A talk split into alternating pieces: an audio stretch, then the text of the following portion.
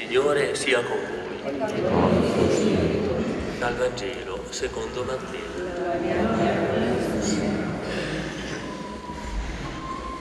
In quel tempo Gesù disse ai suoi discepoli, non crediate che io sia venuto ad abolire la legge o i profeti. Non sono venuto ad abolire, ma a dare pieno compimento. In verità io vi dico, finché non siano passati il cielo e la terra, non passerà un solo iota o un solo trattino della legge, senza che tutto sia avvenuto. Chi dunque trasgredirà uno solo di questi minimi precetti e insegnerà agli altri a fare altrettanto, sarà considerato minimo nel regno dei cieli. Chi invece li osserverà e li insegnerà sarà considerato grande nel regno dei cieli. Io vi dico infatti, se la vostra giustizia non supererà quella degli scribi e dei farisei, non entrerete nel regno dei cieli. Avete inteso che fu detto agli antichi non ucciderai. Chi avrà ucciso dovrà essere sottoposto al giudizio. Ma io vi dico, chiunque si adira con il proprio fratello dovrà essere sottoposto al giudizio. Chi poi dice al fratello stupido dovrà essere sottoposto al sinedrio e chi gli dice pazzo sarà destinato al fuoco della Geenna. Se dunque tu presenti la tua offerta all'altare e lì ti ricordi che tuo fratello ha qualche cosa contro di te, lascia lì il tuo dono davanti all'altare, va prima a riconciliarti con il tuo fratello e poi torna a offrire il tuo dono. Mettiti presto d'accordo con il tuo avversario mentre sei in cammino con lui, perché l'avversario non ti consegna al giudice e il giudice alla guardia e tu venga gettato in prigione. In verità io ti dico, non uscirai di là finché non avrai pagato fino all'ultimo spicciolo. Avete inteso che fu detto non commetterai adulterio, ma io vi dico Chiunque guarda una donna per desiderarla ha già commesso adulterio con lei nel proprio cuore. Se il tuo occhio destro ti è motivo di scandalo, cavalo e gettalo via da te. Ti conviene infatti perdere una delle tue membra piuttosto che tutto il tuo corpo venga gettato nella geenna. E se la tua mano destra ti è motivo di scandalo, tagliala e gettala via da te.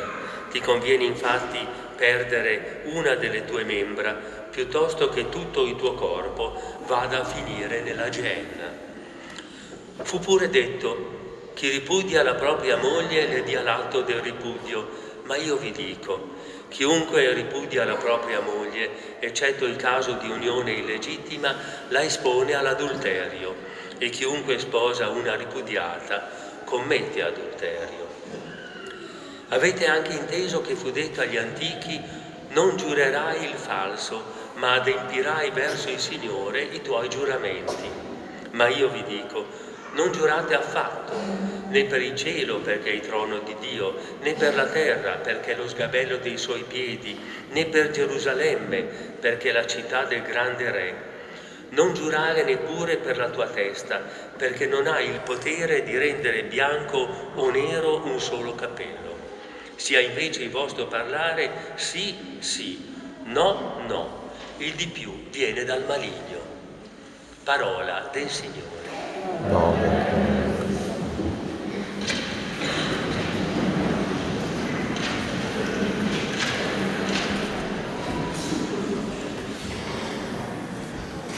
È sempre più frequente il caso di adolescenti apparentemente tranquilli a scuola con i compagni che colludono con i propri genitori. A me sono successi tre casi, un ragazzino ha assaltato il proprio padre, gli ha rotto tre costole, un altro le ha rotto una e un altro le ha rotto il braccio. Quando ho visto i genitori e il ragazzo mi sono meravigliato perché erano persone assolutamente tranquille, non eh, ragazzi che normalmente non sono aggressivi. Perché questo? Le motivazioni sono tante, ne dico solo alcune. Molto spesso non sono stati contenuti, cioè non gli è stato detto dei no. Oppure anche i genitori hanno avuto una presenza affettiva con un eccesso di coinvolgimento, di protezione per evitare che i bimbi soffrissero. Altri vivono il ritiro sociale. Oggi in Italia ci sono circa 100.000 adolescenti che non escono mai dalla loro camera. Perché? Hanno perso le motivazioni per vivere. Queste cose non le dico per allarmare i genitori, perché siamo tutti sulla stessa barca, anch'io remo con voi e noi tutti, gli educatori, remiamo con voi, perché questo non succeda. Siamo qui piuttosto per chiederci allora ma come fare? Eh, questo per dire che non è possibile nessuna vita insieme se non ci diamo delle regole. Per crescere, per vivere in mezzo agli altri occorre darsi una regola di vita ai figli, ma cominciando da noi come adulti. Le regole ci sono in famiglia, ci sono a scuola, perfino nel gioco, anzi, nel gioco sono ben definite e seguono le punizioni, eppure il gioco è gioia, è sfida. Però le regole allora non sono fine a se stesse, sono delle indicazioni, dei modi di vivere per raggiungere uno scopo, cioè la vita insieme dove ognuno viene accolto, rispettato, amato. Per questo occorre fissare delle regole. Per acquistare la conoscenza necessaria per una formazione, per una professione, perfino per eh, suonare uno strumento, per imparare a giocare bene, occorre seguire delle regole, devo avere una disciplina di vita. Non posso pensare di educarmi senza darmi delle regole. E infatti nel testo di oggi, nel Deuteronomio, alla fine c'è scritto così, c'è il Siracide però si collega al Deuteronomio, che dice così, vedi, pongo davanti a te la vita e il bene, la morte e il male. In ogni situazione noi dobbiamo scegliere tra la vita e, il bene, la morte e il male. Oggi però, perciò, dice sempre il testo, eh, ti comando di amare il Signore, cioè il cuore di tutto è l'amore. Io mi do una regola di vita, io riesco a impostare la vita di famiglia se punto tutto sull'amarsi. A me, i miei genitori non mi hanno mai detto di lavorare quando ero a casa e ogni volta che imparavo qualcosa da loro ero orgoglioso, zappavo, vangavo con loro perché era il, mo- il mio modo di dirgli grazie, vi voglio bene, capisco che voi fate tanta fatica, voglio faticare con voi. È un invito anche ai bambini a portare giù il, patumi, il pattume, a fare qualcosa d'altro. Che modo voi avete bambini di dire ai vostri genitori grazie? Partecipo alla vostra fatica. Eh, sento che mi volete bene e voglio ricambiarlo. E allora, che cosa sono le regole? Le regole sono la disciplina per educare il cuore, far crescere la nostra sensibilità, rendendoci conto che io, anche la mia età, ho bisogno dell'altro e che l'altro ha bisogno di me. Per fare questo devo forgiare il mio carattere, addestrare le mie capacità, per dare il mio contributo alla vita comune, in famiglia, sul lavoro, con gli amici. Nessuno di noi è libero da condizionamenti Ciascuno di noi nella vita incontra delle situazioni che lo possono demotivare, scoraggiare.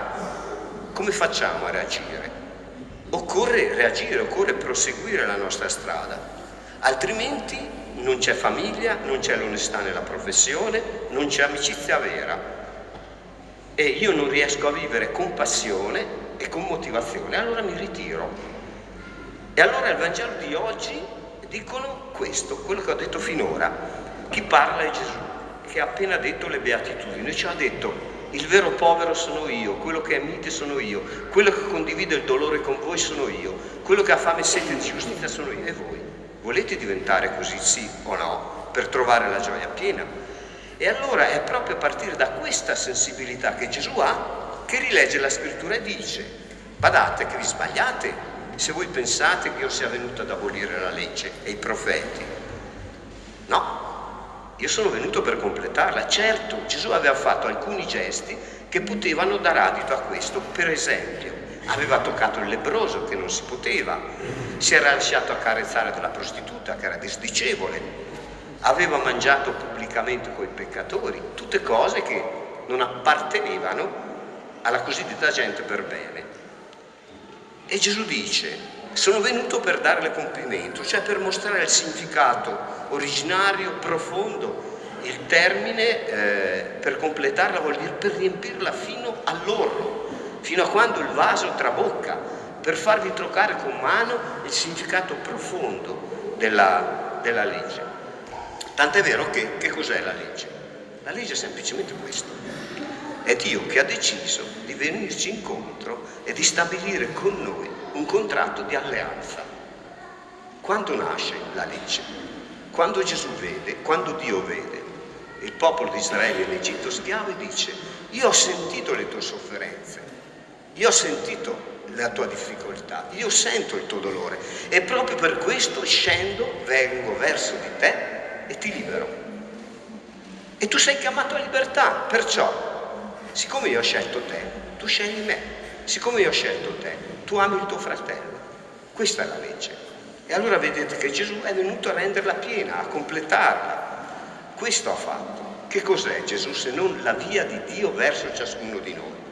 È per questo che Gesù è via, perché la via di Dio, cioè di un Dio che compatisce, che è preoccupato di noi, che si prende cura di noi, soprattutto quando siamo in difficoltà. Per questo ha donato la sua vita, ha rischiato tutto per noi, è la via della misericordia di Dio verso di noi, ma è la nostra via verso Dio. Allora, con questa chiave di lettura possiamo leggere il, il, il Vangelo di oggi, ma commento solo una cosa e basta, e mi fermo, che il primo comandamento, che, che è il nostro quinto, non uccidere, dice, vi è stato detto dagli antichi non, non uccidere, però io adesso vi mostro Ebbene, proprio perché è stato detto non uccidere, io vi mostro che cosa vuol dire capire fino in fondo il non uccidere. Dice, se tu ti adiri con tuo fratello, se tu mortifichi tuo fratello, è come se tu lo uccidessi. Se tu lo offendi, gli dici stupido e pazzo, è come se tu lo uccidessi. Allora il comandamento va letto non in maniera superficiale, ma in quello che vuol dire col cuore stesso di Dio. E poi dice, è talmente importante questo che se tu ti presenti all'altare e vuoi fare un'offerta, ma ti rendi conto che dentro di te c'è qualcosa contro il tuo fratello, lascia lì l'offerta, vai prima a riconciliarti, perché è urgente questo. E dice, vada bene, che questa cosa la devi fare subito, perché sei nella situazione di uno che sta per essere tratto davanti al giudice e siccome sei povero probabilmente perdi, mettiti d'accordo subito con lui, cioè il perdono centrale. Quindi quello che ci viene detto è questo, le regole nella vita ci vogliono, però le regole sono al servizio della coltivazione del cuore, per trovare una motivazione profonda a vivere. E allora potrei dire come Sant'Agostino, ama e fa ciò che vuoi.